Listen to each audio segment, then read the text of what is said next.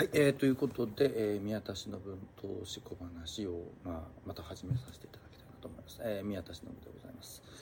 えー、なんかこれを撮ってるのが実は2月の1日ということで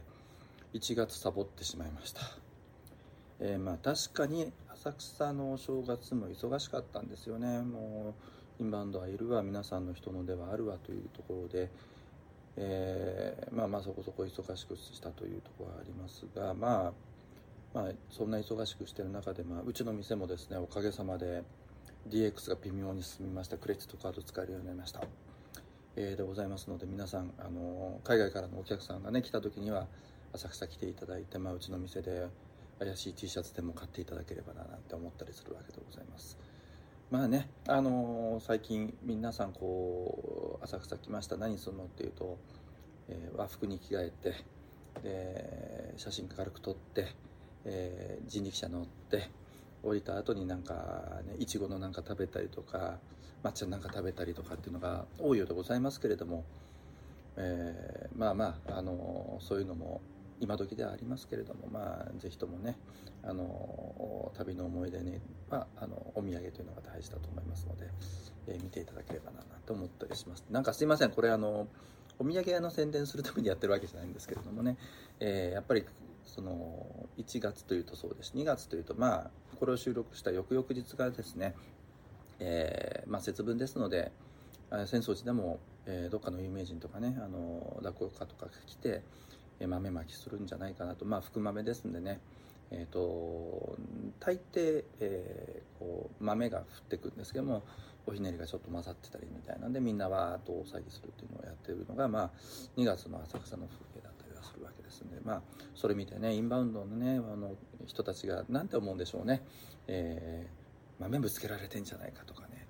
遠目に見て思っちゃったりはするわけなんですけど、まあ、そこはねローカルルールということで。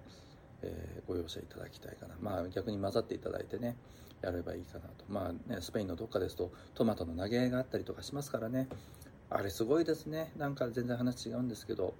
あのツアーがあって、えー、どっかのバルセロナがどっかかな？なんかツアーのバスが行ってその町に行って、えー、レセプションやって宿泊のとこ泊まってで一日トマトの投げ合いをやり、えー、それでちゃんとトバッグなんかもちゃんとくれたりとかっていうなんかツアーがあるらしいんですね。トマティーナでしたっけね。そんなのがあるって話を聞いたことありますがまあそういう一大イベントで物投げ合うとかあったりとかどこでしたっけね。あのネクタイを切っていい日があるっていうことで男性はその日ネクタイをしなきゃいけなくて女性はハサミ持ってネクタイ切り倒すとかっていうのがあるみたいなことなんでまあいろんなところでいろんなねあの不思議なお祭りとかあったりするのでまあ節分の豆まきもまあ、そういうものも一つだなと思ってもらえると嬉しいかなとは思ったりします。えー、さてあのまあ、ファンドの話もしなきゃいけないかなとは思ったりするんですけれども、えー、と前回のビデオでですねあのケイマン諸島の、えー、新しいレギュレーションの話というかお話ししたかなと思ってます。えー、まあこれは、えーと、どういうものかというと今年あ去年の10月から施行されているので皆さんも今大慌てで対応している部分があったりとか、まあ、どうやって対応するんだという話をしてるんじゃないかなと思うんですけれども何かというと、えー、ファンドの、えーと、ガバナンスをちゃんと体制作りなさいねというお話になっています。でファンドのガバナンスって何っていうのが多分皆さんピンとこないケースあると思うんですよね。例えばもう極端な話すると日本でこうファンドの運用をやってます。例えば我々のような一人会社であったりとか投信投資顧問の皆さんなんかはそうだと思うんですけども。もう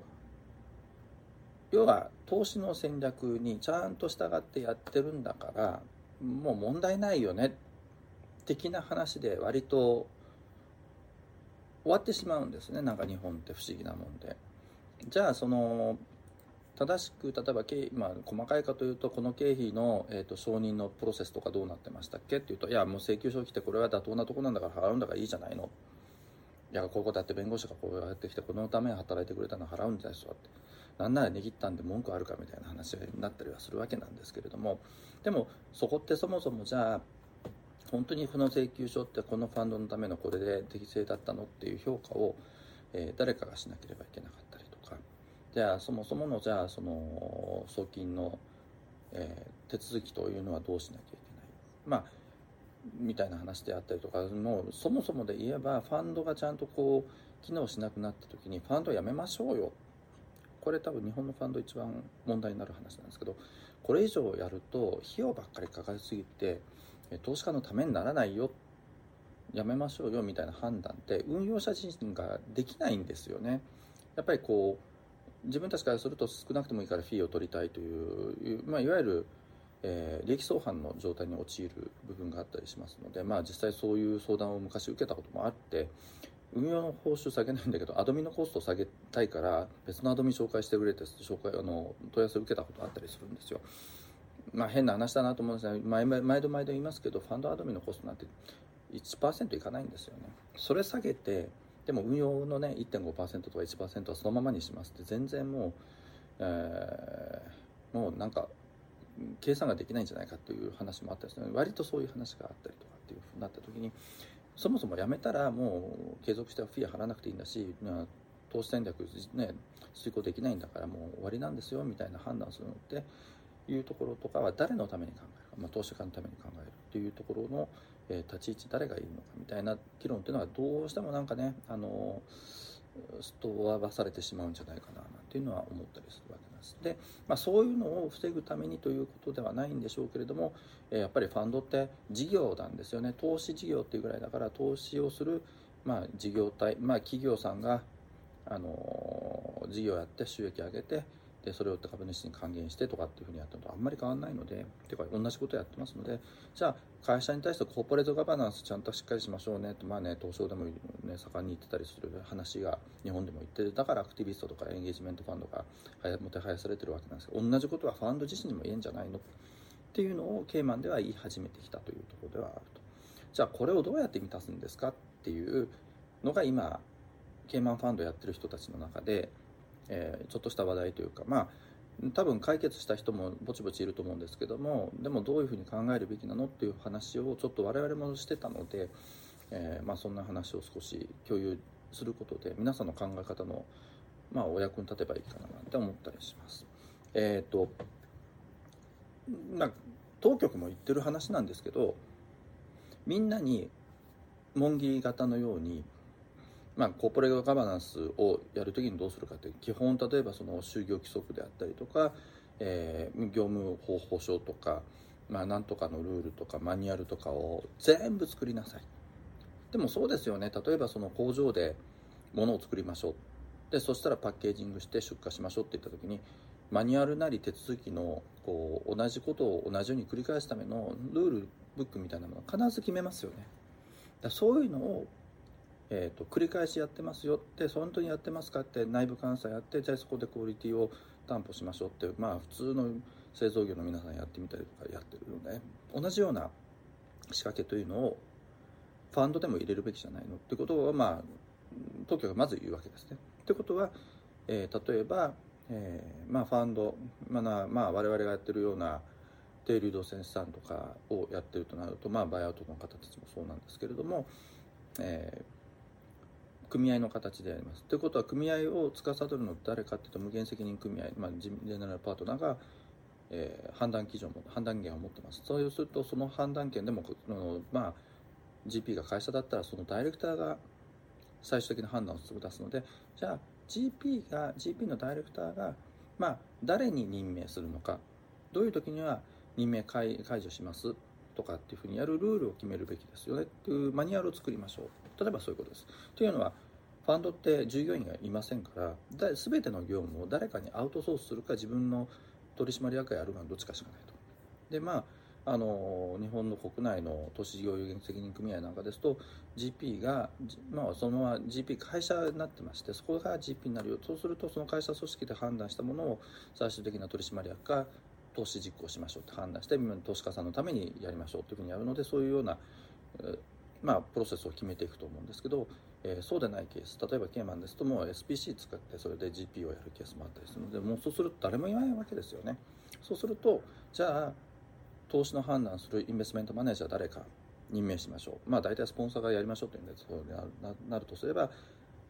じゃあどうやって決めましたか？その妥当性は、まあ、この戦略やりたからこれをこの人やってました。みたいな手続きをちゃんと決めましたよっていうふうにする。当然アドミニストレーター任命する時だって同じような手続きするでしょうしオーディターだってそうでしょう。まあっていう形で外部のサービスプロバイダーどうやって決めますかっていうところの手順を決めましょう。で当然そうなってくると今度お金を動かす時どうしますか？みたいなマニュアルを作りましょう。じゃあ投資の判断どうしますか？まあ IM が決めました。もしくは IM が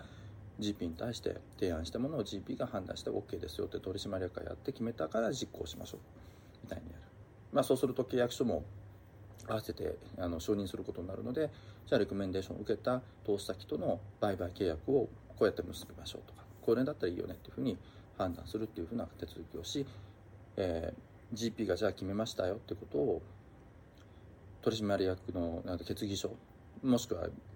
えー、議事録でちゃんと残してやってるから開催しました議事録をやりましたっていう形の記録を残るところまでの手続きをちゃんとやりましょうというふうにやるようなマニュアルであったりあと極端な話とすればケーマン今ですと、えー、年2回必ず、えー、取締役会やらなきゃいけない。ってなるとじゃあその2回をちゃんとやるようにっていうふうにルール決めをしたマニュアルも出てきたりと。いうことで割と細かいものがどんどんどんどんマニュアルで出来上がってくるわけなんですね。それってまあそうですね。例えば1000億ぐらいのでかいファンドとかですとそういうマニュアルを決めてやらないと関係者が増えてしまうのでそれに従ってやりましょうっていうクオリティが一貫性が伴わなくなってしまう。じゃあそれはすごく納得しますよねって話にはなるだから基本的にはそういうマニュアルを作りましょうねあと今先ほど話したような運用者と投資家の間の利益相反であったりとか GP のダイレクターと運用者との間の利益相反であったりとか例えば投資家と、えー、投資家の間の利益相反であったりまああまりそういうのを議論になることはないと思うんですけどまあこういうような利益相反でどういうふうに起きるのとかまあ大体普通はこれ PPM あの目論見書の方で、えー、開示されるんですけどもそれが全部開示しきれてたっけとかっていうところを見直してじゃあ足りない開示の部分はちゃんと追加でやって、えー、このファンドに関しては PPM 以外にもこういう、利益相反の可能性がありますよ。それはちゃんと理解してくださいねみたいな通知をするっていうのがまあ多分今後のプラクティスになる。そういうことは新しくファンドを作る時には、えー、もう PPM がかけるだけのえー、利益相反の可能性については多分ディスクローしないといけなくなるよなっていう形になっていくような気がしています。ただ、まあ、利益相反はね全部見せればいいんですけどマニュアルって先ほど言いましたいろんなマニュアル作んなきゃいけないってなった時に1000億ならいいんですけど多分100億いかない50億とかまあもしくはファミリーオフィスの人たちがビーグル使って自分とかための資金をやりましょうっていうと全部の手続きってちゃんとアウトソースした先がちゃんと面倒見てくるケースだったりするわけですよね。もしくはファンドのその GP のダイレクターシップをこうどうやってやるかっていった時にあの最低開催しなきゃいけないんだからそういうふうにスケジュールやりましょうねっていうふうにコーポレートセクレタリーが、えーと、ちゃんと管理してくれるってやり方だって当然あるわけなんですそうするとマニュアルにしないとそこのサービスプロバイダーのマニュアルがちゃんと管理してくれるからいいんだよって体制を作ればいいんじゃないのって議論が出てくると。もう結局そこはその大きさが小さいならばそれぐらいの簡略化したって許されるんだよねっていう話にはなってきているようですそこはもうそのマニュアル全部やんなさいよっていうもう全てに当てはめますよっていう無理は言わないっていうのが当局の姿勢だというふうになっているので例えばファンドが小さいのであれば逆にコストが年間例えば1万ドルとかかかるかもしれないんですけどコーポレートセクレタリーをちゃんとつけて、えー、取締役会は必ず年2回。大体そうですよね。あのプライベートファンドアクトに登録すると必ず年1回はバリュエーションしなければいけないです。し、まあ、そのタイミングで監査やって監査をファイリングしなければいけないとなってるその監査のための最後の財務諸表を承認するっていう作業があるのでそれのための1回は最低やらなきゃいけないでしょうし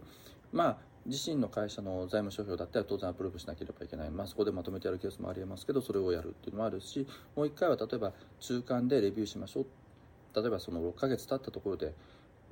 運用状況どうなのとかあのサービスプロバイダーってちゃんとやってるのとか何か違反行為見つけたとかっていういわゆる、えーと、監視監督を定期的に入れるための2回みたいな形で開催するようにルール付けをしてやってもらってめあの面倒見てもらいボードミニッツあの取締役会議事録なんかを残しましょうとか。でそれをちゃんとレジストラードオフィスの、えー、カンパニーブックにちゃんと記録して全部残るようにしましょうねみたいな形でやるというような、えー、フレームワークを作ることでまあ許容される。まあ、ただサイズが小さければって話なので、まあ、どれぐらい小さいのかって明示されてないんですけども、まあ、そこじゃないと多分費用対効果合わないよっていうところであればそれは許容されるんだろうかっていう話をしてはいるところです。サイズ感がどれぐらいなのかとかっていうのは多分まああの弁護士との相談なのかあとはダイレクターの人たちあの専業でやってる人たちの肌感覚であったりとかこういうのが出てくると思うのでまあそういうとこと多分相談しなければいけないのでこれを見ました。だからマニュアルいらねえよって宮田が言ってたは嘘です。あのちゃんとそれぞれ自分のあのファンドのサイズであったり戦略であったりとかアクティビティであったりとかどれぐらいの頻度でものをやるのかっていうのは確認しなければいけないですしちゃんと取締役会やってますよねみたいなところのちゃんと裏がなければマニュアル作んないと回んないよねってやっぱりちっちゃくても言われると思うんですね。最低2回やらないとそもそも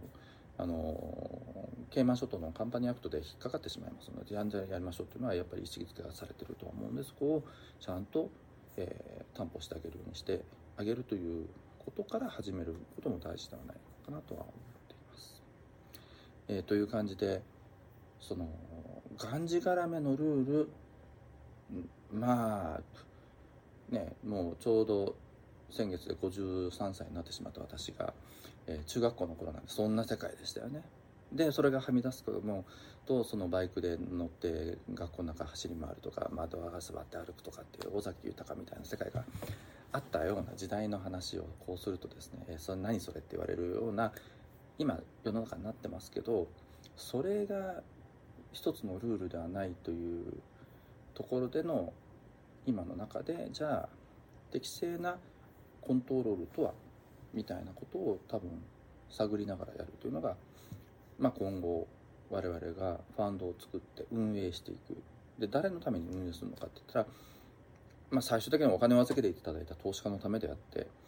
あの俺最高だから投資これやるんだぜっていうような自己満でやらないようにするためのフレームワークというふうに思ってやっていくのがまあ大事なことなのかなというようなメッセージにも思っております。という感じでまあ最近のケーマの話をどうしてもこの話になってしまいます。あともうその話以外になるとどうしても LMKYC の話がだいぶ国内のそうですね。あのルール、まあ、求められてる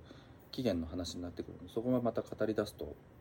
止まんない話なので多分来月のネタにしたいなと思ってます。ただまああのそれ以外にもちょっと聞きたいぜっていう話があれば是非ともあのコメント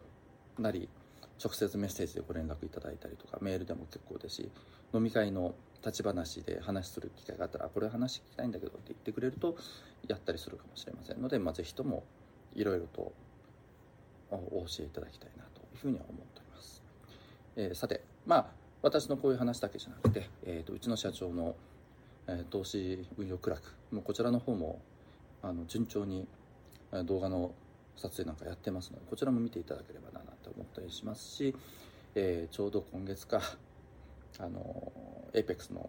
清水さんが日本来日するのでテニスばっかり一緒にやることになっております。そうすると相沢アセットテニス部の動画がもしかすると上がるかもしれません。そんな形でいろんな情報発信しておりますのでぜひともチャンネル登録をしていただいて、えー、見たらいいなと。まああの良くなかったよってディスライクのね、メッセージいただいたらそれはそれで今後何か考えたいと思いますのでまあ無言よりはディスライク。でもできたらライク。これをお願いしたいなと思っております、えー、そんな感じで、えー、やっております、えー、アイザーセットマネジメントの、えー、YouTube チャンネル、えー、お付き合いいただければと思いますしあと実はこっそりポッドキャストもやっております。こちらもぜひとも聞いていただければと思うんですけど、まあ、これと同じことを喋ってますので、宮田の顔を見たくないという方は、ぜひとも ポッドキャストで聞いていただければと思っております。それではまた、えー、次回お会いしましょう。それではまた。